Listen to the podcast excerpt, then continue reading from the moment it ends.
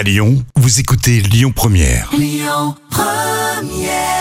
C'était Pomme sur euh, Lyon Première et on continue euh, dans un instant avec Whiton.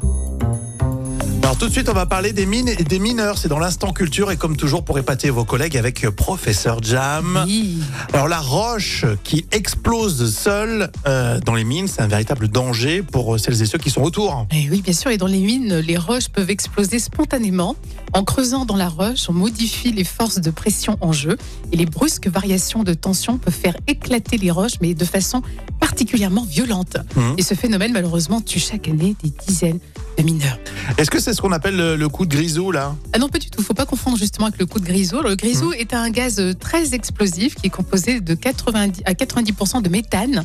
Et il est naturellement présent dans les mines de charbon. Mhm, mhm. Et si ce gaz est libéré en abondance, alors là, ça peut exploser. Eh ouais, exactement. Donc ça n'a rien à voir. Ah bah dis donc, Non. double danger pour les, pour les mineurs. Oui, effectivement, mais vaut mieux être euh, chercheur d'or. hein, c'est plus Oui. simple dans une petite rivière, euh, voilà, tranquille.